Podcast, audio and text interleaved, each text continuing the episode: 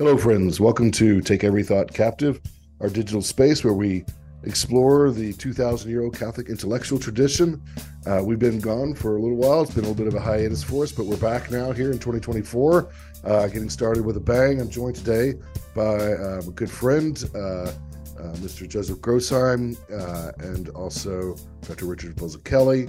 Um, we're going to talk about important intellectual, philosophical, political developments of the last year uh, in 2023. I think a couple things happened. Isn't that right, gentlemen? Yeah, a few. A few. I mean, I think uh, even at the very end there, like right, we got like a Christmas surprise. Uh, you know, like midway through December. Uh, you know, uh, right, right as we're all just sort of getting ready to celebrate the holiday. But but it's been an eventful. Uh, I mean, uh well isn't it like some sort of ancient curse to you know wish someone to, that they live in eventful times? Interesting times. Interesting yeah, times right, that's, right, that's right. yeah. so we must be highly cursed and live in interesting times. Uh really from you know it just seems like one thing after another. I, I would say the acceleration of of events and intensity to me kind of traces back to the election of uh was it Donald Trump in 2016 uh, which just like made everything that was already sort of a conflict like triply intense or something, you know. Uh, yeah. Just everything got ratcheted up uh, uh, for sure. But I mean, in all seriousness, I mean, there, you know, every year has uh, its important changes, developments. I do think in modernity, uh, because of the kind of availability of communication, availability of information, uh, maybe there's more changes, or just maybe more aware of uh, deep and significant changes happening, but I also think it kind of accelerates it. I do think. Oh, I think for sure. Yeah, the institution. Sure there's an acceleration because yeah. there's a technological capacity for it. That's right. That's right. That yeah, before yeah, there yeah. just wasn't. So whereas it took a long time, maybe for things to develop uh, in the past, now you know they can. Uh, you can even have you know sort of like almost like flash riots and mobs, right? Mm-hmm. Organized uh, uh, I know that in some northern cities there there's even a phenomena of uh, teenagers getting together and organizing uh, like um, you know uh, I guess almost like raids on stores in certain areas. You know like they'll get on Snapchat and some other uh, um, social communication channels and just organize like these like events where they'll just go rush a bunch of stores and just grab stuff out of the stores. So looting. run. Yeah, looting basically. Yeah, yeah. yeah. And because there's so many of them, there's really nothing you can do about it, right?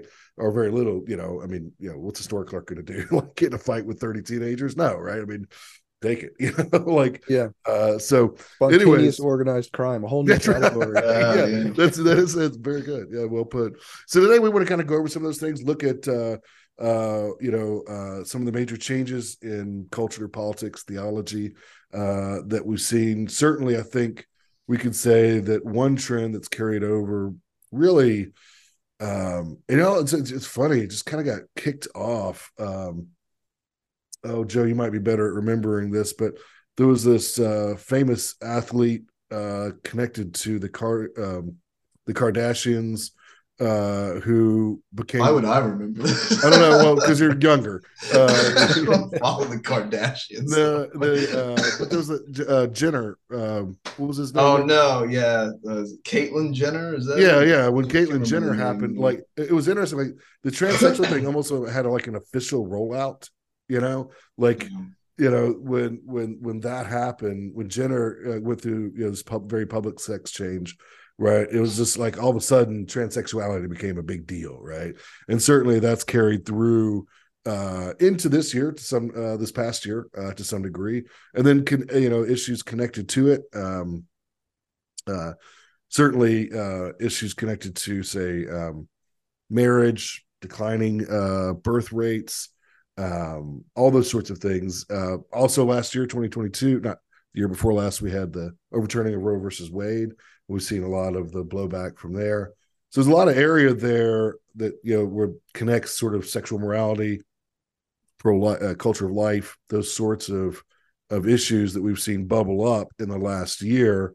I've been interested to see a couple things, and Joe, I'll kind of get your reaction to this, but uh, in particular, right, you know that uh, there has been a real reassertion of the support for abortion by uh, large segments of the American population, right? Um, that is like really doubling down. Like once Roe v. Wade was kind of surprisingly overturned, perhaps uh, there was like, no, like this is a fundamental right, and we're not going. I mean, you hear that language used about abortion that is a fundamental right, and that you know there's been some electoral victories uh, on that side, right?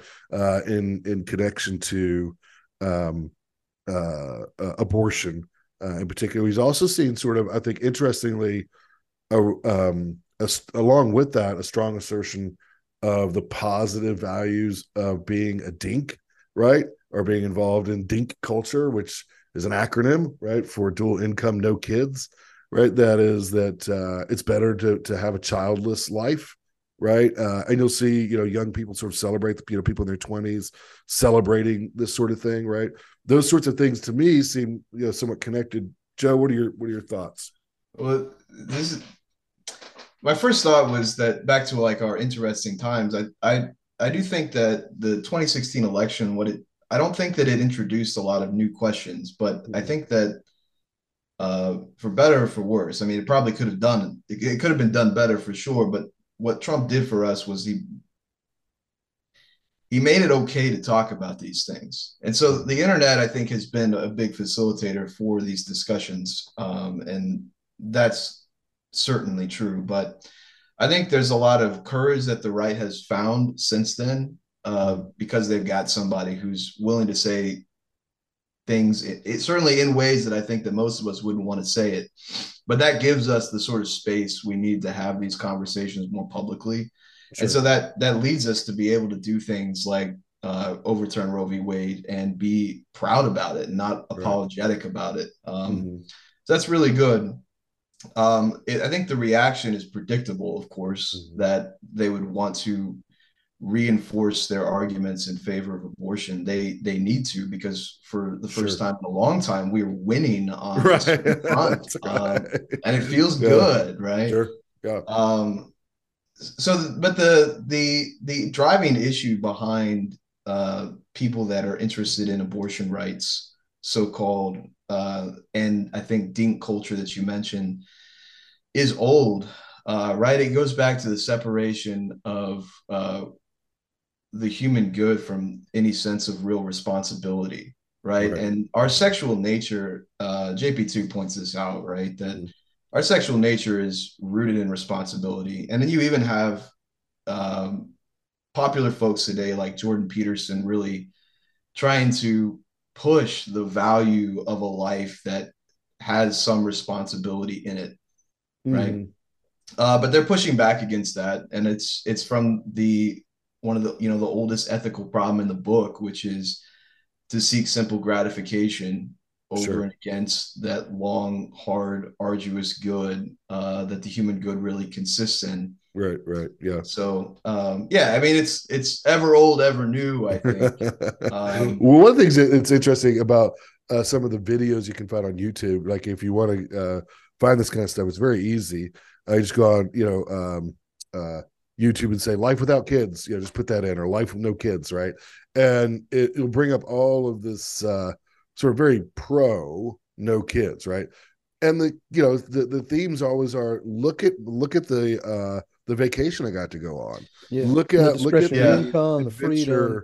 Yeah, look at the adventure, the biking adventure I went on. Look at the backpacking adventure I went on. Look at all these fun things and creative yeah. things I'm able to do because I don't have kids. Right. And, yeah. You know, the restaurants you could eat at because your kids won't complain. That's right. That's right. And, that that is especially exacerbated by the internet and social media, mm-hmm. right? Where to be on social media is to share your adventures. That's what most people understand, right? Right. Um, and as a young person who you know is at least familiar with like online dating culture and stuff, that mm-hmm. that your your profile needs to have that sort of thing in there. You to be a if there's on a marketable bachelor. Picture. What's that? right? Sorry. You're not standing on a mountain summit. Somewhere. Exactly. That's right. Yeah, that needs to be somewhere uh, preeminent. You know, you you got to be a mountaineer and a kayaker. Uh, uh, yeah, I mean, being a world traveler um, is really valuable right now. Um, I, I, don't I know why that that is a thing. I heard somebody say that uh, experiences have replaced the Corvette. Yeah, right? and I, I, so I understand that experiences mm-hmm. over things. Sure, that's good. Yeah. I think. I mean, um, I, I could, yeah, I could get that too. I think, in fact, that's a legitimate pushback. I would say against materialist culture, right? Right. Um, but, unless the thing, unless the, the vacation is, it's. I think you could. Yes, it is, and though it could also be the case that the vacation just becomes another commodity. Yeah. Right.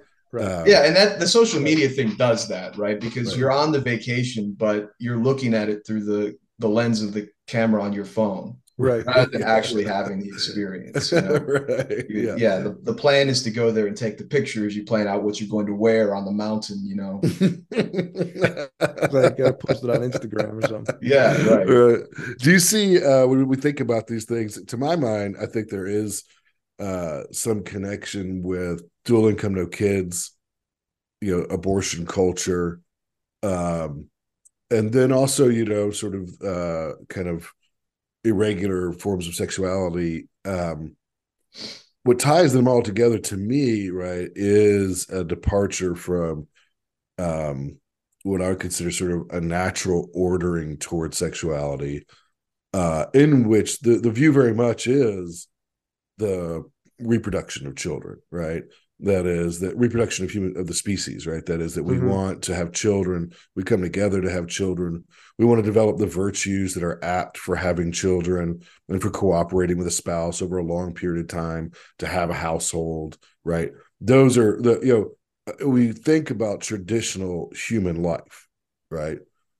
And even sort of dramatic stories about human life. Dramatic stories about human life very often revolve around falling away from that order or trying to save that order or trying to restore that order right? Uh you know mm. uh, that order is just kind of what human life is right? Uh for a great deal of it you know which is just the routines of of uh the cycle of reproduction production uh industry economy all of that is tied into um which you could call something like natalism right? That is an affirmative view of it sounds so stale let's put it this way but I, I, like to put it this way the the the preservation of the species right? Like it literally is the preservation of the species right? Yeah. that we're talking about as well as at a more personal level. I know this sounds weird but it's, it's something I, I didn't sort of believe when i was younger and i would read aristotle on this but the replication of oneself in one's children, right? Are the replications of one's ancestors in their children? You know, like I see a lot of my grandparents in my children, you know, and there's a sense in which, not to be a pagan about it, but there's a sense in which, you know, my family continues in my uh, my offspring, right?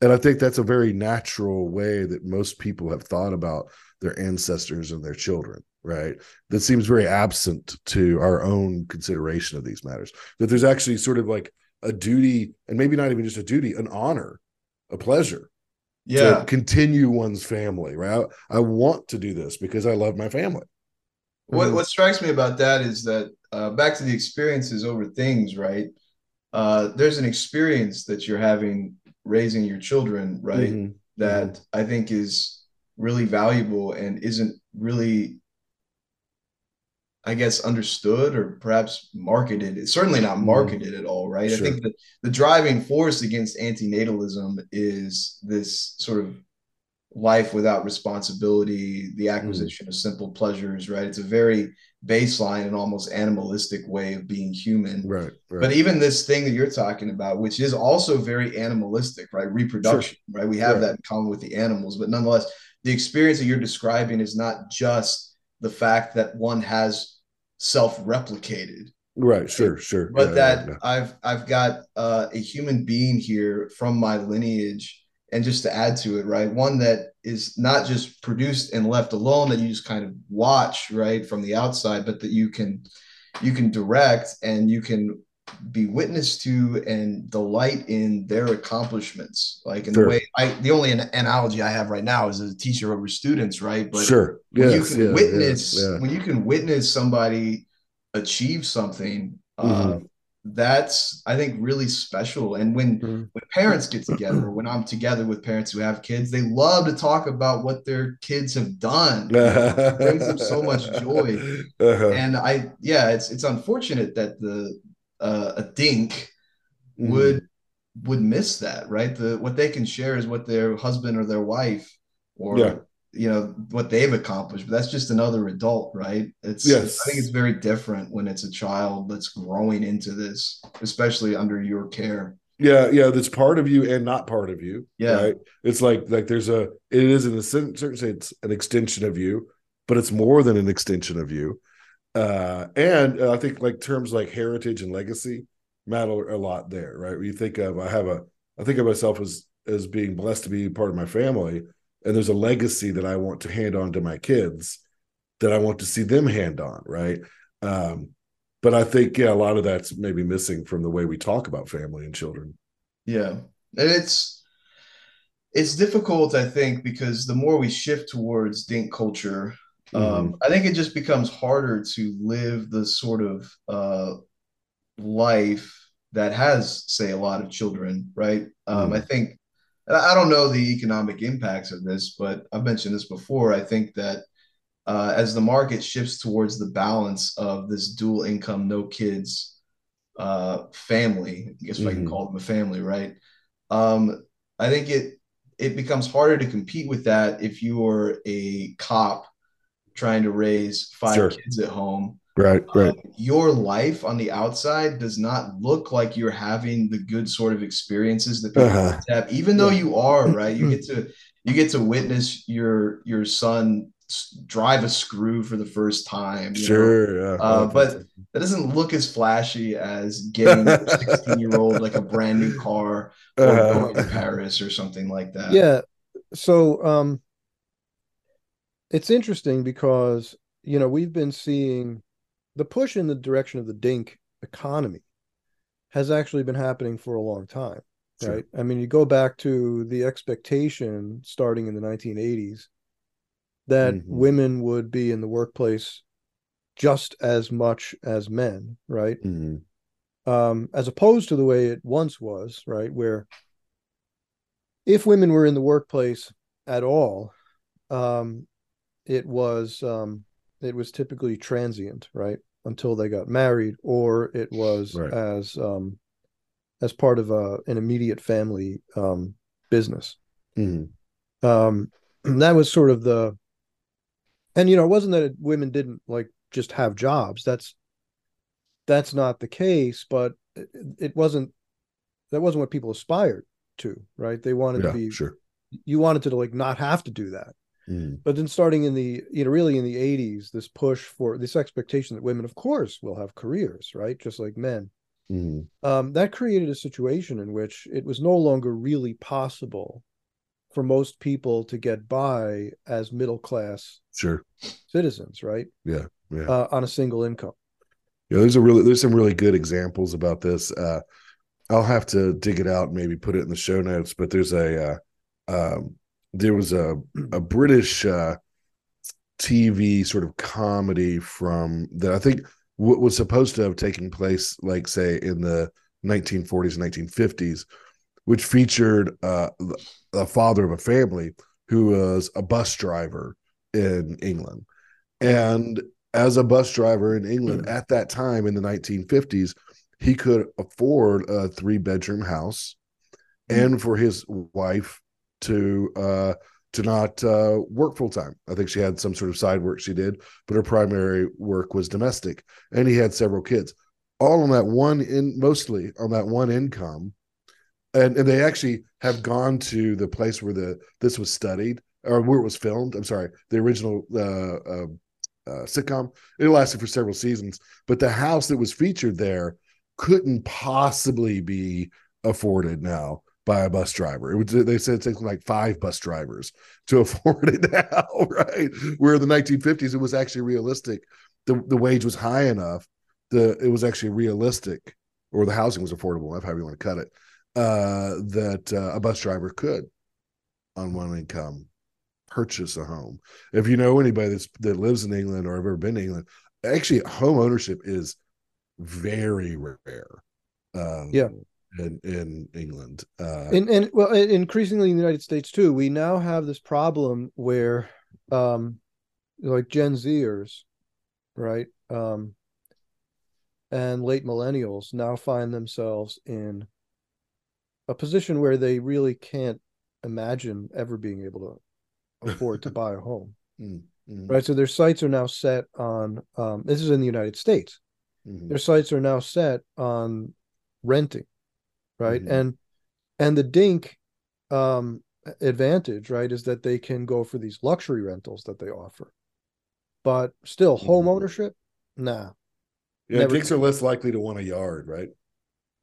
what's that They're less likely to want a yard, yeah right? right and in all the developments that are going up there's not That's much- what I was gonna say. Yeah, Like really the, the new developments are going to respond to what the market wants, right? And if the Mhm. market wants more luxurious apartments or they don't want yards, then the development will Sure. not have yards or it will be more luxurious. And then you've got your cop with five kids who can't that's and the developers are he's gotta get building they're building developments for rentals not for Yeah. Mhm, mhm. not for sale yeah. so yeah. um So tell Yeah. me what you tell me what you think about this. Uh, you know, if we, we see sort of like that kind of departure from what we might consider a natural natal order, and if you think about economy, right, and economics and society and culture in general, right, if you think that the family, the natural family, right, is the basic unit, right, then things should be organized in such a way to make that possible, right, and to at Yeah. least at least make it at least to, to sort of facilitate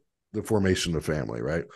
Um, yes distributism yeah, or something like it, right? Yeah. Mm. Um, the uh we could get uh so uh maybe our friend Phil on and, and debate those points, but uh the um uh you know, I think a similar sort of uh line of worry could or you know concern could be connected to you know sort of the developments we've seen uh recently in the tech field, right? Um where you know we see um you know sort of the development of uh AI um the development of uh, sort of things related to AI. We see both the ubiquity of social media as well as sort of the censorship of social media, which is kind of uh, uh, in tension with each other. I wonder sometimes, and I think that some, you know, that there, I think sometimes that there are maybe aspects of the tech world that sort of push against um, a more natural order for human beings, right? That kind of sort of separates us uh, to some degree from the um, the natural order of things and just even sort of human nature, right? So you know, one thing that we've one thing that was interesting right during COVID is we discovered, I think a lot of people discovered that internet connections are not sufficient, right? That is, there, there, you know, there was all of a sudden a big push towards uh, let's do church on t uh, uh, by internet, let's do friendship by internet, let's do all these things by internet, education overwhelmingly by internet, etc. And people found that, you know, that that's okay, but it's not actually enough, right? Like I Mhm. thought that was a moment where there was some reassertion, right? Uh, you know, I mean, pretty well well uh, recognized now by most educational experts, right? That that uh, this was bad for kids, right? yeah uh, that it did not it did not work well uh, for their educational outcomes. Uh, do do you guys see anything connected there in terms of you know obviously we've talked some there's there's been a longer ch- uh, conversation about transhumanism right that is using technological devices and computers to replace parts of human nature that are deficient or weaker or anything uh, along those lines. Anything in the last year that maybe makes you think about that? i think Well, that yeah, go ahead. I think that we have um well let's winding things back to that 2016 event, Mm-hmm. right? Um the Black Swan event of the of the the Trump election.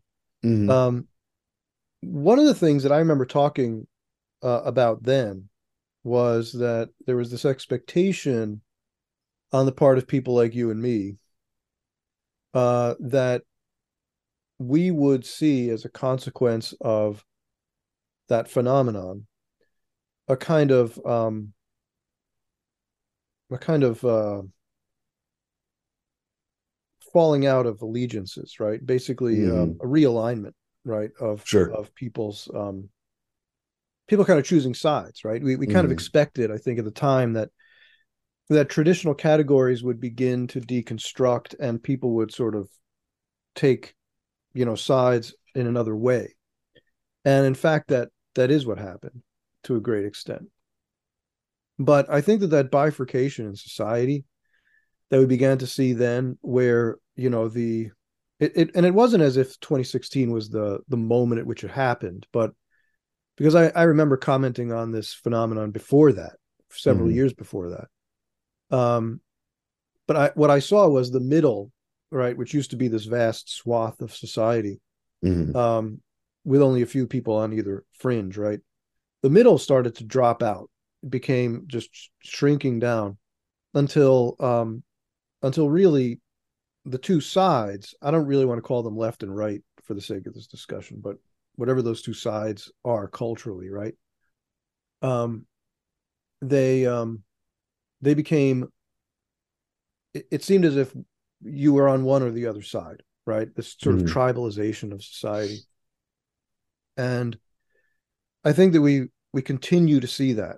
We saw that continue to happen throughout 2023 um and one of the interesting things that touches on the discussion we've been having so far really is that on the one hand right after roe v wade was overturned which was considered a huge triumph for people like you and me Mhm. um we also saw a pushback against it Sure. with some predictable results. We also see, um, even though you've got you've got gender theory going strong in certain circles, you've also got, I think, a pushback against that as well. Mhm. And um, similarly with you know the related concept of the related issue of um, the dink culture, feminism, and so forth, you've got pushback against that as well.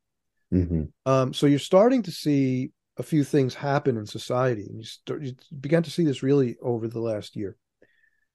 There was a trad wife um, social Sure. phenomenon Yeah. on TikTok that I heard of, Yeah, yeah. Mhm. and what that's pointing to is, I think this this this other thing I heard it put like this. Um, uh, I think it was called um, "Soft Girl" or something, right? Soft, the rise of the soft girl. Basically, a soft girl is the non-feminist. The soft girl is the the the woman who wants to be um she wants to live a much more traditionally feminine life that doesn't involve having a career uh, outside the home right it involves being married and having children it's this sort of trad wife thing Sure.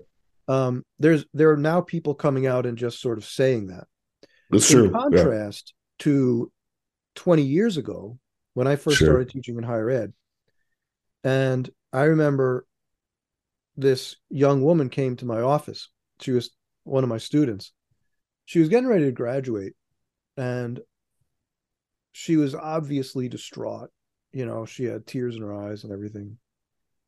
And I asked her what the problem was. And um, basically, the problem was that everyone, her parents, her friends, everyone around her, right, was just pushing her to um, have a career, to go to graduate school, become a physician assistant, whatever it was. And that's not what she wanted to do. She wanted to get married and have kids and raise them at home. And no one was telling her that that was okay. Mhm. Mhm. Um, so that that's that was 20 years ago, but now people are coming out and saying, no, you know what? That is what I want. There is more pushback. I agree. I think that there are places you can find it uh, where you can find sort of like again. It's interesting though. Like to me, it's interesting, and I hate to, to sound like a broken record, but again, you're connecting it to having children, right? Uh, um and, and there is just something about a lot of these issues like the more i think about the left i'm gonna go ahead and use left and right the more i think about the left the more i think they're just against kids i know that's a weird thing to say because very often they seem to be the most for the children right yeah. um but you know lots uh, uh, they're against they're they're for i guess they're for in some abstract way kids but just not them having them right or they don't want to support the structures by which people make choices like this because this is it's this kind of person, right, that brings out right the best situation, right, uh, for having children. I mean, we've even seen sociological data on this over and over again. The traditional family is the best for yeah, uh, children, right. right. We never mention that, and we never show it in our media, right? We always show the father, uh, you know, strong fathers is bad, all that kind of thing, right? But actually, we know the sociological data is different. Um, the um, you know, we just had a, a, a new uh, big study out. I think Pew was even involved in, where it talked about the mental health of conservative family, the children of conservative families, oh, yeah. is uh, significantly right. higher yeah. than that of progressive and liberal families. You won't hear that anywhere right? Yeah. you know but it did come out. I mean it was in the news. So there is sort of this pushback and there are places uh one thing you talked about the trad wife thing um rich there are there's a there's a a youtube uh show i watch called subversive on a pretty mm-hmm. regular basis. It's a lady named alex Kaschuta and she was very much in the higher echelon aspiration high career high tech in that world right? Mm-hmm and her story is really interesting because she's like, I did this and I was like, I was doing it. I was the successful one and I hated it. Mm-hmm. Right. And she's like, you know, she was even like from an Eastern European country, had gone to England to do it, you know, and was like part of the jet set in London and just hated it, you know, and said, like, this can't be it. Right. Mm-hmm. And started her own journey that has involved some, you know, uh, contact with Christianity, but not just Christianity, but other just sort of I would call traditional human life, right? Mm-hmm, you know, mm-hmm. kind of things. And that's why her podcast is called Subversive, because being traditional, like doing the kinds of things, pursuing the kinds of goals that humans have traditionally pursued, right? Yeah, right. You know, to give neo traditionalism is a term right? yeah. right. is is just sort of subversive, right? Kind of yeah. like like this choice. I was thinking with tech, right, that one of the areas I'm concerned with tech. I mean, we already know along these lines, right? In this last year, we already know right all the devastating effects of pornography, right? And the degree to which the internet has made that made that even way worse, right, than mm-hmm. it ever was beforehand. I mean, I think beforehand pornography was a problem, but I mean, you know, it was like a magazine, and it was like like had these weird covers on it back behind the the the shelf at the convenience store. You know, you had yeah, to you had ask, to go out of your way to buy. You had to ask for yeah. it, yeah. right? You know, uh, or it's in this really shady part of town, right? Uh-huh. Uh, that kind of thing. Well, you know, the internet just changed that overnight right? Right. Uh, it just, you know, it's been terrible for our souls. I mean, I think going along those lines, something that's going to be uh, as bad as AI generated um, pornography, right? Mm-hmm. Uh, and I mean, you know, I get on my Facebook feeds little advertisements on the side that say "chat with an AI generated girl now," right? And I'm just like, uh-huh. what is that? Like, you know, I mean, that's weird. Like, I, first, why would yeah. I want to chat with somebody? But anyways, like we know mm that that's where that's going, right? Is is is in that direction. And one of the, the the really problematic aspects of that is that you know it's very much uh, consumer catered or mm-hmm. consumer mm-hmm. generated and tailored, right to um to to the, the the consumer of it, which makes it all the more addictive and problematic. yeah, I wrote about this. I wrote about this issue, not the AI part but the problem of like um masturbation and pornography um from a moral like personalist perspective. I wrote about this some time back uh, for a conference paper which one day i'll revise and publish but um basically the way i described it was that you have this urge that of its very nature draws the person to leave the mereness of himself behind mm-hmm. and reach out to the other. Sure. But it gets truncated and turned back in upon itself. Mm-hmm. Right. So that instead of seeking myself in the other, I seek the other in myself. And and and that that's um never satisfying in the long run, right? Because the very reason for which the for which that urge is experienced is is never is never brought to fruition um right right right right so you know and this is a it's a different argument i guess from a traditional natural law argument but i don't sure. think it's i don't think it's incompatible with a natural law argument no, I've, right? I've used that argument dialectically in class to Uh-huh. suggest to students that like if, if this was actually off the table, if masturbation pornography was actually off the table, and your the limits of your hope for any sort of interaction uh, to fulfill that drive required you to better yourself so that you would be a desirable partner for somebody else right. then your uh, that that is that's good for you right you Yeah. you have to do that so that somebody else will say yes to you and then you can be together right, That's But- right. And yeah. on this model, you don't have to. right You just you just remain merely yourself. And worse, right? Worse, you because you you even begin to deconstruct yourself. You begin to reduce yourself to just the gratification of that desire. yeah And and so when you now introduce uh AI generated pornography Mhm. and AI chat girlfriends or something, Right. which are totally constructed on on the basis of your own inner fantasies, right? right. It's all you all the time. Right. I mean, it's good yeah it affirms you exactly as you are no matter how bad and perverse you get right Mhm. I think it's it's even a little worse now that this AI chat option is there because they can read words generated for themselves that affirm who they are and what they're doing. yeah, Mhm. Right? Um, Yeah. it's worse than just the imagination or the images. Yeah, yeah, yeah. It's it's yeah, it's uh it's tailor made for enslavement, right? Yeah, yeah, right. Uh, you know, um, a kind of enslavement maybe that feels good for a while, right? Um, but is is enslaving. Right? What's what's interesting about there being a marketplace for an AI chat girlfriend is that how weird? But that, it- I mean, well, it's- it's weird, but okay. What what it's showing me Sorry, is sorry. that um, people are actually not satisfied with pornography, right? Because Right. there's there's something that's Yeah. missing there, and they're The relationship. that, right? The, there's some sort of they want this, they want an interpersonal connection, yeah, yeah. yeah, right? Even even as all of our current uh, relationships are commodified, right?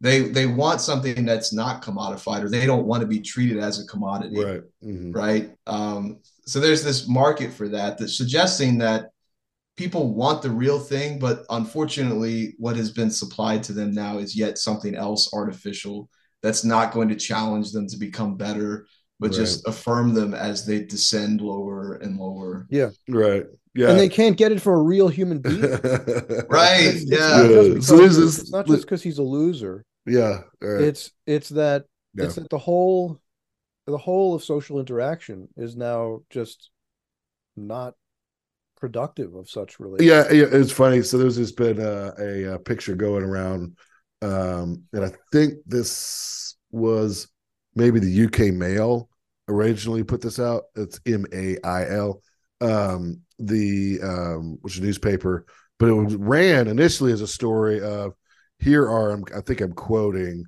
uh, five um, sexy, sassy, and solvent ladies who can't find men who are good enough for them, right? And it's all these ladies in their late 40s and 50s who never got married earlier, right? And they're sassy, whatever that means. I don't know. but uh and solvent means they're well to do, right? Um and apparently sexy. And they're like, why can't they find adequate husbands, right? So people have been taking a picture of this and sending it around, right? Mhm. Giving different answers that are sarcastic, but also partly true, right? About yeah, probably they can't because most of the like, why can't they find good guys? Because most of the good guys don't want sa- whatever sassy is supposed Yeah. to mean, right? Or you could add other things in, right? And there is this dialect dialectic right now on the internet on YouTube, right, where there is a really interesting and I would say sometimes funny critique of contemporary women, not necessarily from a Christian perspective, but just sort of a like natural, rational perspective that like, Mhm. hey, there's a reason we're not interested in dating and marriage anymore because you guys aren't really meritable, right? Yeah. And that actually ends up being a bad deal for a lot of men, right? Uh, especially the way divorce laws are set up, right? So it's better to just not get involved. in right. that. So that's a terrible that's a then it- terrible outcome. that redounds back into this bad situation where okay well i actually do want a girlfriend but i don't think any of the girls are decent. And so like I ended Yeah. up in this bad situation of well, yeah, there's this chat GP thing or whatever. So, um, you know, the uh, so people are going on like um, trips overseas to look for wives, right, from Western countries, because they, they, they, they don't. Feel, I mean, men from. Western countries are going overseas. right? people from Western countries are going Yeah, overseas yeah, in right, search of brides Yeah. from Uh, other, from non-Western countries. non-Western, yeah, yeah. Mhm. So, but this goes to that that pushback thing, right? So these are what we see are terrible outcomes right, in the medium term. But um but in the end right what you what you have is you have um maybe a, a recovery of more traditional ideas right? Mhm. that there's there's some possible future for them Sure. because um people have had enough.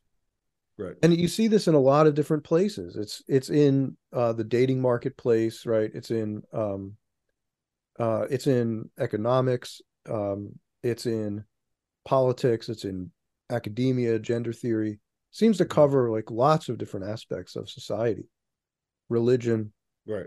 um right a kind of neo-traditionalism that that's asserting itself Yeah, yeah, yeah. I think that that's true. I wish it was more, but yeah, there that is that is there, and I think that is that is a feature. Like when I um, uh, talk to students, when I engage, you know, uh, you know, in internet research, um, that you do find, and that is encouraging. Mhm. Uh, You got to uh, think for that sure. it's sorry. Go ahead. No. You got to think that at some point, um, I think with the experience people have with pornography and being the way that our pornographic society treats people, that eventually you will get to a point where you, society is at rock bottom and just realizes this isn't good. we, need to, we need to work back somewhere. I Uh, I thought it was when I first heard somebody say that women can have a, a woman can have a penis, right. Uh, But Uh-huh. that was not it. Uh, We still we still kept going. yeah where is the bottom Yeah, you're looking, yeah. What you're like looking, what you're looking for is that moment of lucidity, right? Yeah, right. Where, Uh, you, where- where where it's say, just clearly so absurd what's going on around me. That, Uh, you know, So, so I want to go ahead then and segue say a little bit uh, then to talking about politics uh, explicitly, um, because I think this is tied into this question of lucidity, uh, Joe.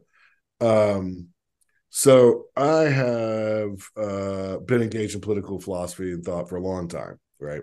That's kind of what got me interested in philosophy, that and theo- theological questions, right?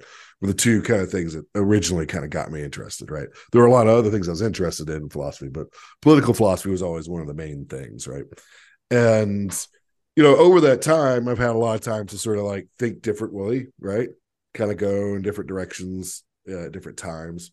I wrote my dissertation on Thomas Aquinas and the common good. You know, there have been times, and you know, I've talked about this where I've tried to sort of think, well, what's the best way to translate Thomistic ideas about the common good into our contemporary politics, right? And in sort of hopefully, you know, well-meaning Aristotelian ways of trying to like look at, let's say, American ideas and understand them as best I could in a way that is Aristotelian and Thomist. To, to follow me, right?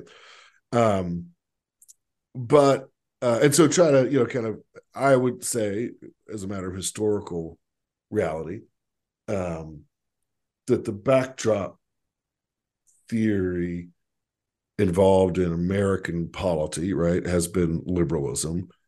I qualify that strongly with the idea that also there was a lot going on in our culture and historical background that was not just liberalism, right? So it included, you know, a very strong emphasis in Protestant Christianity, um, you know, uh, connections to British customs, all that kind of thing, right? So it wasn't sort of a liberalism in the abstract, right? mhm. and and and various proponents of liberalism have conceded at various times that liberalism only works when there are strong non-liberal components supporting it right so strong culture strong family strong you know that kind of thing right so that if you have enough things built in right then you can have a kind of liberalism right um that is where you try to let people be as free as possible uh, to make individual choices, right? That's because you can rely on the customs that are reinforcing that, correct? That's right, right. Yeah, that's right. I think there was a point at which we no longer said that, right? But we benefited from it, you know, Mhm. right? We, we we did have a set of assumptions, and those were those assumptions were Christian and European primarily. Yeah. Uh, So when you become hostile to that, it changes everything. That's right. Yeah. Now, over over a series of decades, when you deconstruct a European Christian set of cultural assumptions, and all you're left with is liberalism, then I think you are actually in bad shape, right? And I kind of think that's where we are uh, politically.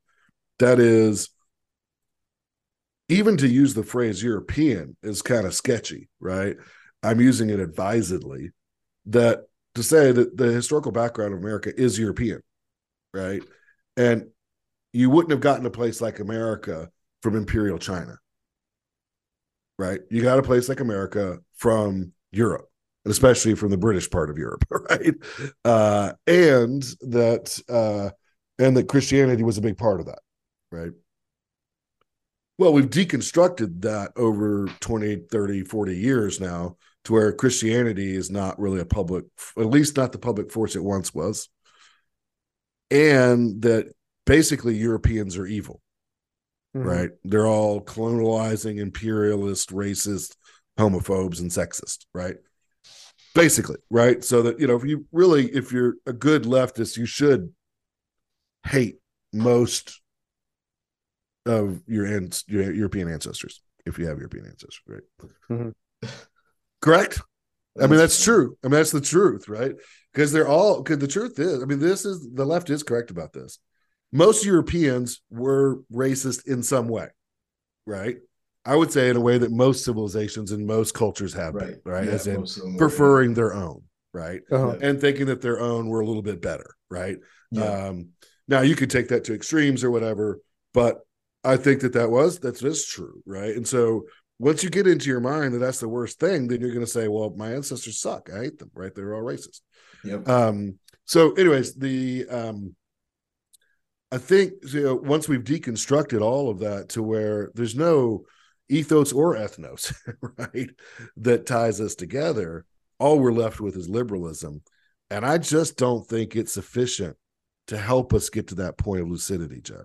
Well, I think I- that's certainly true. Um, the, the the question though that seems important here um, is the same sort of question I have uh, for folks that just point to Vatican II as like a source of many problems. Sure. I always say that well, Vatican II was uh, conducted, you know, in the time of Vatican One, and Vatican One was its own time as the time of the Old Mass and things like that, right? And so, I want to know what if we once had these customs Mhm. we lost these customs at a time when we had these customs, right? And so at one time, these customs were working together and reinforcing Sure. uh, what was good in liberalism.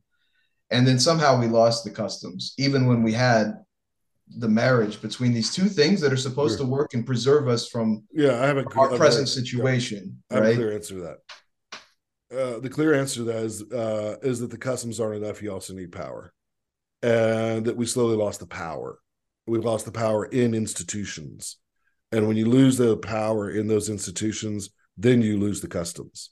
Right. Once you have the power of replacing personnel, deciding the faculty, deciding all the bureaucrats in the system, right? Then you the the custom can be changed, right? And it only takes a cadre. It doesn't take a lot of people. It just takes a cadre of determined people, right? Yeah. to uh, grab power, right? And this is kind of along the lines of uh, my criticism of some on the right, is I don't think that, and why I don't think, I don't think liberalism under the terms in which we had it is recoverable, right? I think that project's over.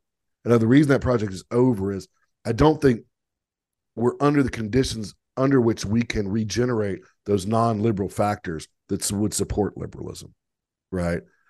we're under a situation in which we're in kind of no man's land, kind of a combat land, kind of a you know not apocalyptic, but you know kind of on the like from a cultural spiritual point of view, right? Uh-huh. And and such that the way to re do that isn't like we we're not in a position where we can say, "Oh, well, we'll get the right politics once we get the right culture."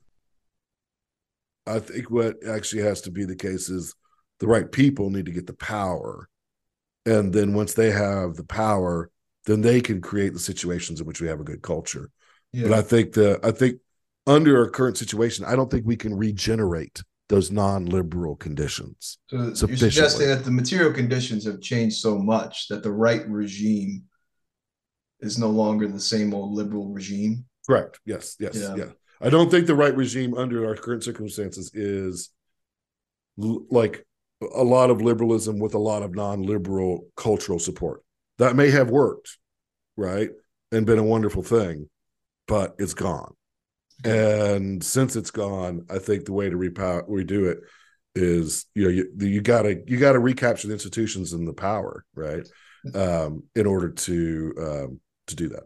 Just just to clear up my question on the causes here, uh, you said earlier that the customs declined because we lost power, uh, I guess in government and probably the universities. Mm-hmm. Uh, and the I guess my question is still though, all right, those folks that pursued power in the universities mm-hmm. and in politics, uh, they were clearly, or at least it seems to me, clearly not influenced by the present custom. Mm-hmm. And so, where did they come from? Mm-hmm. Um, do you have a thought about that?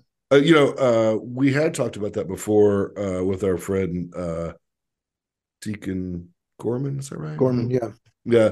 I mean, I do think that there you know, customs are helpful. Nothing is a guarantee. I mean, right? Sure. Good laws and good customs uh, are helpful and and and and highly effective in some cases. Yeah, yeah. I don't mean but, to say that it's a guarantee. I just want to know what sure. was the uh, what was I the think, shot that sunk the ship here. I think in one, uh, if you one thing is what happened to main. A good question to ask that in America is what happened to mainstream Protestantism, right? Because mainstream Protestantism wasn't always liberal, right, in America, right? Um, that's a good question, but also I think our elites kind of sold us out, right? As in, I always think there are going to be elites in society. I think that mm-hmm. being anti-elitist as a per se position is silly, right? You got to have to have uh, leaders and elitists, right, or elites at some point. I think our our group of elites over a period of time kind of sold us out. I mean, I think people like uh, Woodrow Wilson, folks of that nature, um, you know adopted socialist or other aligned theories uh, over time. Um, but it doesn't take too many, right? Um, of the elite class to go wrong, right? Um, mm-hmm. in order for uh, the institutions to go the other way, especially if they're well placed. So the suggestion then is that it's it's the old conflict, the one that goes all the way back to the Roman Republic, and which our founding fathers had in mind and they tried mm-hmm. to put bulwarks up against, and it just like the Roman Republic, it wasn't enough. Yeah, I mean, hey, it worked for 200 years. Yeah, that's cool. Good, yeah, you know, like great. I, All I mean, I don't, you know, like I, I'm a realist, right? So we have to move on now. Yeah, now it's it's it, worked for the for that time. Uh, yeah, the Supreme Court played a big role in all that. Those are certainly elite people, you know, uh, uh, for sure. I think, yeah, there's a lot going on there, but I think yeah, the power dynamics are the are the ones that ultimately flipped it. Well, one of the interesting. Well, of course, the left understands that, though, right? I mean, the, the left, I think, more than the right, understands the their whole language mm. is power dynamics. Yeah, I kind of agree, and I kind of think that's where you know we we we should read Dante, but we should also spend a good bit of time reading Machiavelli. You know that like the the reality is the, the good prince shouldn't just be a good philosopher, right? the good prince should know the truths of, of right reason and theology, but he should he, he needs to be apt to the ways of power politics, right? Uh, otherwise, he's just going to lose, right? I mean, we want the good guys to win, right? I don't want to lose, right? I mean, if it's you know as uh, as uh, the uh, the lead actor says in uh, uh, man for all seasons, right? it's like, you know, if God brings us to martyrdom, so be it. but until then, right? Like, mm-hmm. you know, it's our business to do the best that we can to win. So, um, but yeah, you're right. I think, uh, Rich, the left does it, it is better at thinking about terms of, uh, in terms of power, right? You know, one of the things that they're very good at, a very good example of this is there's something like uh, two to three thousand jobs in the federal bureaucracy that the president can just straight appoint without any congressional approval. Mhm. Right. These are jobs of all different kinds of levels, like sub deputy to the blah blah blah. Right. Right. It's, it's part of the federal bureaucracy. Right. Well, President Obama, when he came in, this is the way the left is very good at this. They filled every single one of those positions, right? And they filled them with uh, committed left loyalists, Mhm. right? Uh, Trump comes in, he can fire all those people if he wants, right? Right? He doesn't. He hardly fires any of them, and doesn't even replace the, the a lot of the positions that are empty. Right now, I think that's because he didn't know. You know, like Chris Christie was his transition guy. That's really hilarious thinking of that now, right? right. But Chris Christie was his replacement guy. And Chris Christie didn't think Trump was going to win. Trump probably didn't think he was going to win, right? Um, there were a couple of people who thought he was going to win, but it was pretty small. Um, but like he just didn't do what you needed to do is fill that bureaucracy with hard right loyalists, right? That's that's the way you wield power effectively. Yeah, and up Yeah. until that point, like every president understood that it seemed coming in. Trump is Well, the, the left is better than the right, but yeah, Yeah. I would- I would- I would- yeah. Well, um, So my, my Yeah. I thought about that makes me think in terms of our philosophical rhetoric, right? mhm. Is that I'll put it I'll put this down to free speech as it could give get concrete, right? We for a while complained on the right about cancel culture and complained on the right about uh, lack of free speech on universities and uh, social media, things of that nature, right? I think those arguments are just okay-ish, you know, but where we, you know, uh, a good example of the right uh, it being effective was in the uh, resignation of the two uh, college presidents recently. That was right-wing cancel culture, Mhm. and it worked. That's and and and there's all sorts of leftists out there who are in universities who are saying, "Gosh, man, you got to be careful now." Right? Now, that's probably an exaggeration, a little bit of hand wringing, but you know, um, I think the the the the days of of trying to defend our positions with free speech and uh, that sort of thing probably we're better off uh, imitating the left and saying, you know what, we'll cancel you, right? Um, uh, that's our response. You know, I mean, Mhm. like that that view with respect to speech, right? I mean, error has no right, right? So you're kind of describing from um, at least a sociological point of view, a kind of uh, an existential crisis. Yeah. Like the, basically, the um, you have incommensurable values. There's no and a breakdown of communication, right? If if it, if we're trying to wield power and cancel culture, uh, we're not using the arts of persuasion anymore. well. What do you? I think what what Well, Maybe I Dr. misunderstand. is talking about though with the you know the um using power using cancel culture um which the left had been happy to do for quite a while right Sure. um it's basically saying that you've got irreconcilable positions right they can't really coexist in the same society right. uh Sure. one will push the other out the question is Mhm. which is it going to be Mm. Yeah, I would put it this way. Yeah, uh, they're always guard. They're always uh, even within a pre- unless you're libertarian, right? There are always some limits on free speech, right? Mhm. Uh, the question is where do you draw them, right? Mhm. It was an interesting discussion in those congressional in that congressional hearing is saying um, um, Palestine from the river to the sea is saying um, um, intifada right forever. Is that genocidal? Is it hate speech? See we got this new category called hate speech right that came in about 15 years ago right? And that was a And- product of the left. that was a product of the left, right? And it was very clever and well done. Um, by which they could exclude certain speech, right? Um, and still say they're for free speech, right? I'm for free mm-hmm. speech, not for hate speech, right? Mm-hmm. Kind of thing, right? Now, our response to that, and to some degree, rightly so, up to a point, was, well, hate speech is silly, or hate speech is just a way of getting around free speech, or blah, blah, blah, right? And I think those arguments are kind of correct ish, but, you know, um, and it kind of the way this congressional hearing went was like, well, what, you know, is this language hate speech that you're protecting, or is it not, right? And it's kind of got them kind of knotted up uh, in a way. And so that was, I think, to some degree effective but instead, why don't we just say, you know, like we're for free speech as long as it's true? Mm-hmm.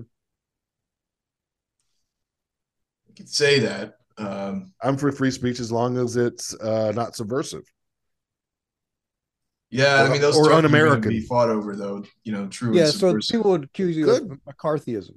It that's is a fine. better conversation to have, right? Uh, yeah, I mean, uh, in a I'd sense, have that like, conversation. That's what they're doing too. So yeah. let's stop playing the well, free speech game. It is. Let's play the true false game. Yeah. Uh-huh. We're right and you're wrong. And that's why we're going to get to a, a, a fundamental like point of philosophical departure we have from them where we like the trans discussion we were having earlier where sure. we measure the real from, you know, the the body soul composite and they measure the real in a very different way, right? Right, right. Uh, that's good though. I mean, it, to force that conversation would be good. I don't know that they are competent to have that conversation with us.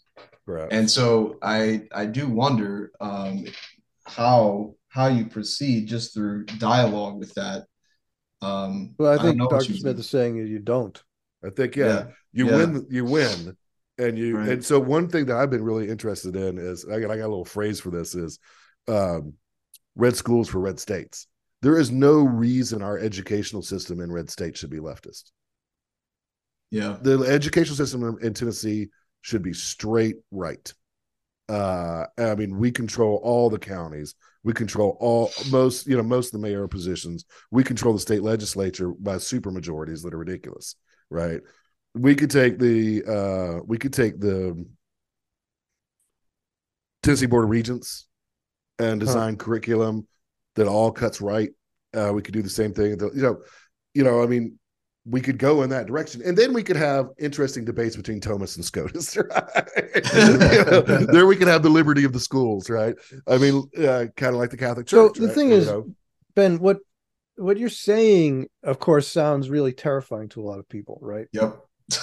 um, it sounds like fascism. Yep. right, authoritarianism. What I find interesting about it, though, is that you're if you actually look at the logic of your proposal, you're only proposing that the exact same thing that's being done now is done by different people. Mm-hmm. That's what it seems like to me. Yeah. Mm-hmm. Like if I if I actually like think, well, what what has happened with higher education? What has happened right. with the major institutions, right? Uh-huh.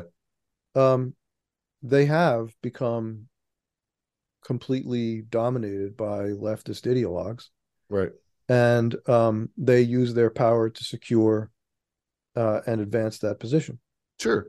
I mean, yeah. how did it how did it turn out that that so many American kids? I, this wasn't the case. I mean, I'm old, but I'm not that old. Like in the 1980s and 90s when I was growing up, the kids didn't hate America.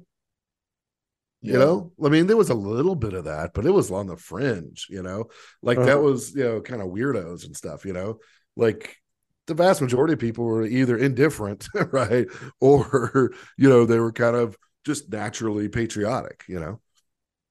Yeah. Well, definitely what I like about the proposal is it doesn't seem to be purely reactionary, and that's the way conservative politics seems to be or seems to have mm-hmm. developed so for so long, right? It's the left proposes something new and wild, and the right says, "No, please stop." Right, you know, just yeah. over and over again while the needle moves. That's right. Yeah, that's um, right. But right. Uh, if you're suggesting something different, right? Like especially moving away, so conservatism's always looking backwards, right? But there's it seems to be a sort of brand of conservatism, if I can even call it that, that you're you're you're pushing here. That's not just saying let's rebuild the old republic mm-hmm. right? Maybe long term, that is what would happen, but the means to there is not backwards, but forwards, mm-hmm. right? There's something different that needs to be done. Sure. Um, so uh, you want to wield the power of the political systems that are in place mm-hmm. to achieve your end uh, without everyone on your side. That's what that's what I'm hearing. That seems Yeah, sort of fair, sure. Yeah. right? Mhm. Yeah, I mean, I think that makes sense. I mean, I think that's what the statesman ought to do under these circumstances, right? I mean, at the end of the good end of the day, any any any you know uh, civitas has to be judged by Yeah. the bonum commune, and we aren't there. take take the, the the sort of mantra that a president often says, something like, uh, "I'm the pres. I'm, I was elected by one party, but I'm here to represent everyone." Mhm. You're saying no, right? right. I mean, I think that's kind of. I mean, the the Biden. You remember when Biden got up there and had that creepy background? It was kind of like black and Yeah. The red. dark red Yeah. That's right. And he's kind of like this anti-MAGA thing, and I'm like, I don't want to come across that strongly. And if and I think if you were a smart politician, your rhetoric would be rightly keyed, right? Right. But the truth is, right, that you um are for. I mean, I might say something like the common good of the nation, right? Right. Uh, and Because people who know know what you mean. that's right. That's right. That's right. Right. People like us, right? But the uh but um but that's the you know, uh I think that's kind of where you are, you know. Uh it's it's too bad uh that it's gotten to that point, but I think that just kind of I mean Aristotle and Plato teach us, right, that that regimes change, history moves on, peoples change. Um no polis last forever you know, under its current regime. I think it's interesting, right, that they spend so much time talking about the change of regimes, right? Mhm. They they they recognize it's a thing that happens, you know. And so maybe we were a republic and maybe we won't be a republic anymore. Maybe we'll have to be an aristocracy or something like that, uh prop rightly understood. Um So I guess the pro- the political philosophy question really at this point is um, what kind of polis can a given society actually um, actually have? mhm. Right. So what in, in other words, you, you can't you can't just have any polis in any society. That was sort of that Sure. that neocon experiment of Mm-hmm. Right. You're right about that. Yeah. representative democracy, right? Yeah. Yeah. Every country on the planet.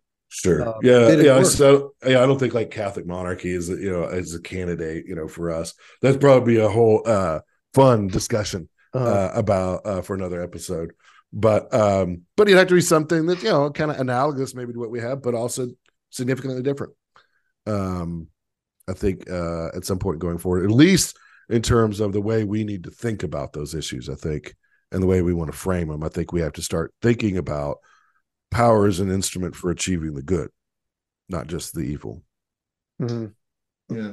One of the fun things about teaching Plato and Aristotle is how, especially Plato, people are so, uh, by my students at least, they very quickly became anti-democratic, uh, Mhm. sort of elitist. Uh, they, they talk about bronze souls and stuff like that. Uh-huh, sure. you know. Uh, so there's, I think, uh, certainly people out there are, are amenable and they can see, I think, problems with uh, liberal culture. I think it's it, you can see it now more than ever, right? yeah. I think actually in an odd sort of way, people are more um, open to recognizing the limitations of our current arrangements. But this is this is sort of what you're proposing, right? Is sort of out of bounds in the same way that prior to Trump, a lot of conversation was out of bounds. Mhm. Uh, not that people weren't talking about it in communities like this, right? Mhm. There's always been people against the sort of things that Trump was against.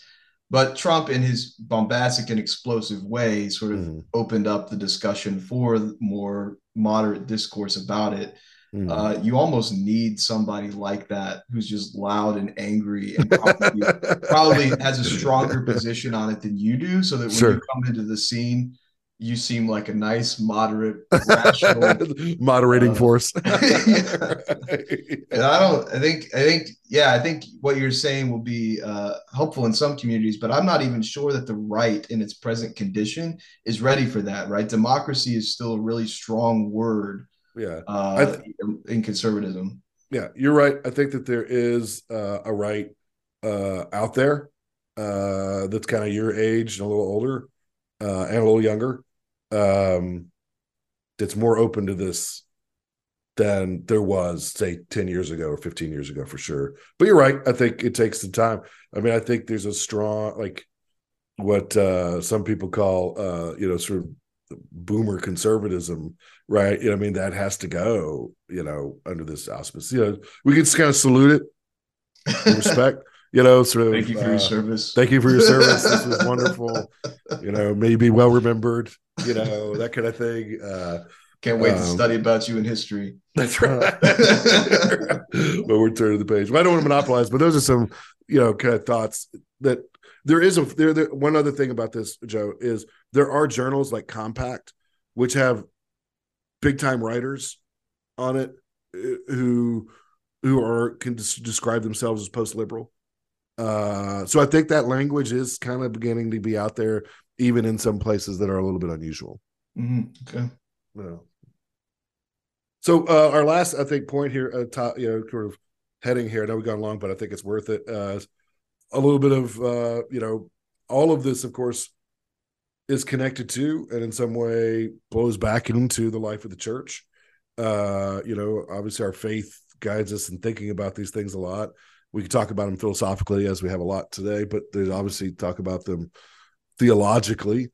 Um, what are your your thoughts, you know, sort of Rich, uh, I guess in the last year, last year and a half on developments within I guess both within the church, but also in the church's relationship to the modern world. Yeah. Well, it sure has been an interesting ride. right. Yeah. Yeah. Um, For sure. So here's, let me just cut to the chase on it. My diagnosis. Okay. Mm-hmm. So the, the past year, maybe the past several years, but I would say the past year in particular has been driven in the Catholic Church largely by the um, German synodal way, okay. right? But that particular project and concerns from Rome that um, they would simply just um, do what they wanted to do, um, and and what they want to do is obviously schismatic. I mean, it's obviously heretical mm-hmm. as a group. I don't. I mean, there are individual bishops there who are different, right? But Mm-hmm. Um, but as a group, the German synodal way is just heresy, and gotcha. um, the um, and so there's back and forth between Rome and the German bishops' conference, the synodal way, telling them to rein in and so forth. Well, then at the end of the year, we get um, we get the decree from the um, dicastery for the doctrine of the faith about the possibility of um, providing blessings for couples in irregular sexual unions, including mm-hmm. uh, same sex couples. And the language there is kind of ambiguous and leads to a, an instant amount of controversy, right? So the prevailing theory about what motivates it is um, I know there are people with all kinds of different views on this, right? There are those who are going to say that um, it's just, you know, the German synodal way um, in the official church, but but one, I think the prevailing interpretation is that the um, the idea is to try to keep the Germans in the fold, to give them just enough to not go into mm. schism. Gotcha.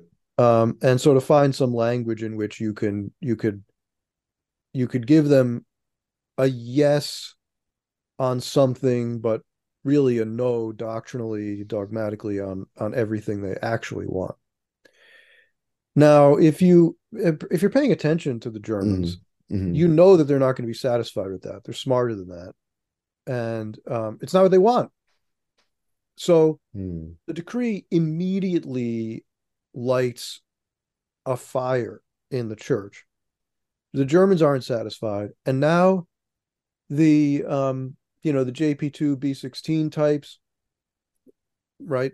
And mm. I would put mm. myself in that camp, are recoiling against the ambiguity in the language and what it says about um, uh, you know the relationship between um, divine acts like blessings and mm. um, immoral behaviors, right? Right.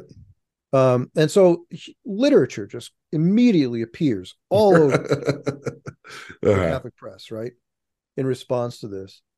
And meanwhile, in spite of the statements throughout the document that that do I, I will defend it in this way say you can't do this you can't do that you can't this is the doc this is the doctrine of the church nonetheless photograph of james martin blessing a same-sex couple Mhm. holding hands right um Mhm. i mean it's it's just all over the place immediate abuse well the declaration said there wouldn't be any further clarification but then within what a couple of weeks of its life a clarification right right, and the right. clarification um again has to double down on the church's constant teaching and tradition regarding Mhm. sexuality uh, and and the moral law that surrounds it. So I would say that if you were on if you were on the left of these things, to use that language, Mhm. all right, um, you probably were cheering when that declaration came down, but two weeks in, you probably now are coming to realize that that declaration was a disaster for you um, because it it really i think it really put in stark relief what the issues actually are Okay. and um and where the teaching of the church just has to be and can't and, and can't can't deviate from Yeah, it's interesting. um so I, I think actually it turns out the declaration is a victory for the right When you see, i know that's a strange position to maintain but sure. i'm saying sociologically when you see when you see these uh, this development, right? Um, it does seem as if, right, the church is, and, and to some degree, I mean, this is what the church should do, right? The church is engaged with the world, right? The church isn't in itself, uh, you know, um, a Carthusian monastery. We love Carthusian monasteries, right? But that's not the whole of the church, right? right it's one dimension of the church Yeah, and so you know, it should be engaged with the world, right? It should be uh interactive uh, with it, right? And and obviously this issue, right? I mean, you could even say this is kind of almost passe. I mean, it's funny. I mean, I do like I do kind of reflect in sympathy with your remarks, Rich. I mean, we're talking about maybe you're talking about maybe a blessing, right? uh-huh. you know, I mean, that's kind of behind the curve uh, as far as Yeah. the rest of the world is concerned, right? The rest of the world's already moved on to like transsexual. I mean, like you know, yeah, like this is way behind the times, you know. But uh, um, uh, nevertheless, I mean, it definitely is an involvement with the zeitgeist. Um, I guess there's a better and worse way to be engaged, though, right? Yeah. the the, the zeitgeist and um I guess it depends on the on what time you think it is, right? In Mhm. terms of the zeitgeist, like what's the weight of it, right? I mean, obviously, there's always going to be light and shadow until the Lord returns, right? There's going to be light and shadows in Mhm. culture and time, right? It's always the case, right? How you engage with it, I guess, though, to some degree depends on your relative optimism, pessimism, evaluation. Yeah. And I think the church has been hit or miss in terms of its accuracy in telling time um culturally, right? Mhm. Like what position it's going to maintain vis-a-vis the culture. Um right, right, I think its its history is one of hit and miss. Right? Sometimes it takes exactly the right stance at the right time and sometimes it just Mhm. doesn't. hmm one of the major criticisms that came from people like Ratzinger and Wojtyła um, leading up to the Second Vatican Council was that the anti-modernist um, the anti-modernist movement in the church had just gone on too long. And that um, and that the world was just leaving the church behind completely. We were hmm we were unable to influence the world because um, nothing we said was even in the conversation they were having anymore. And I think there's some accuracy to that. Uh, I think I think that's not a completely incorrect position. Um, the um, now today, right? I think that we also don't fully understand where we are. Mm-hmm. And I think that even at the time of the Second Vatican Council, Gaudium et Spes was maybe a bit Pollyannish in the way that it um, engaged the modern world, right? Mm-hmm. Like we all really want good things for everyone. There's a general presupposition. We all want justice. We agree on the common good. Yeah. and that just isn't true. It's not true. Yeah. It's not true. Right. Yeah. So the failure to recognize that, I think, led to a, a, a lot of problems for the church in the time following the Second Vatican Council. I'm not an anti-Vatican II guy, you know that. Sure. Right. I'm a you know, I'm a JP2 B16 kind of guy. And um I, I like Gaudium et Spes well enough, but I do recognize, as Ratzinger did, mm-hmm. that it's not a flawless document. Uh, and that um, you know, that it was a little naive in some ways. Mm-hmm. I want to ask about the anti-modernism thing. Um, I, I guess I see the problem if we're just um, if we let the world leave us behind. It seems like we'll just be some strange relic on the side. But what you also notice, at least I think maybe maybe especially in my generation, is that there's a there's a number of folks that see the really old things in the church as particularly interesting. And as far as the modern zeitgeist sense of religion, mm-hmm. right? There's this strange movement back to the old, oldest pagan sorts of things people can find, uh-huh. which are in no way right modern or contemporary. Yeah.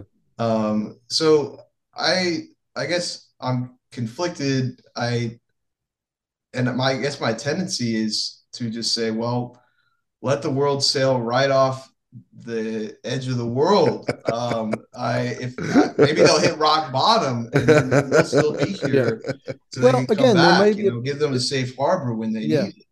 There might be a time for that, and for all I know, we're in that time right now. I, I'm not really sure, but um, but no, when I say that the the time for the anti-modernist movement had passed and that the world was leaving us behind, what I'm saying is that um, really the whole dialogue had become something completely different. We weren't even in modernism anymore. We were already in postmodernism mm-hmm. by the time by the time we abandoned the anti so anti-modernism like who are you even talking to anymore right um we're reacting against things nobody's even doing okay but postmodernism, mm-hmm. well, that by then was a that was a thing, and we we had nothing to say to it. We weren't even anticipating the terms of that debate. Um, but people like Ratzinger and Wojtyła were, but the official position of the church hadn't caught up yet.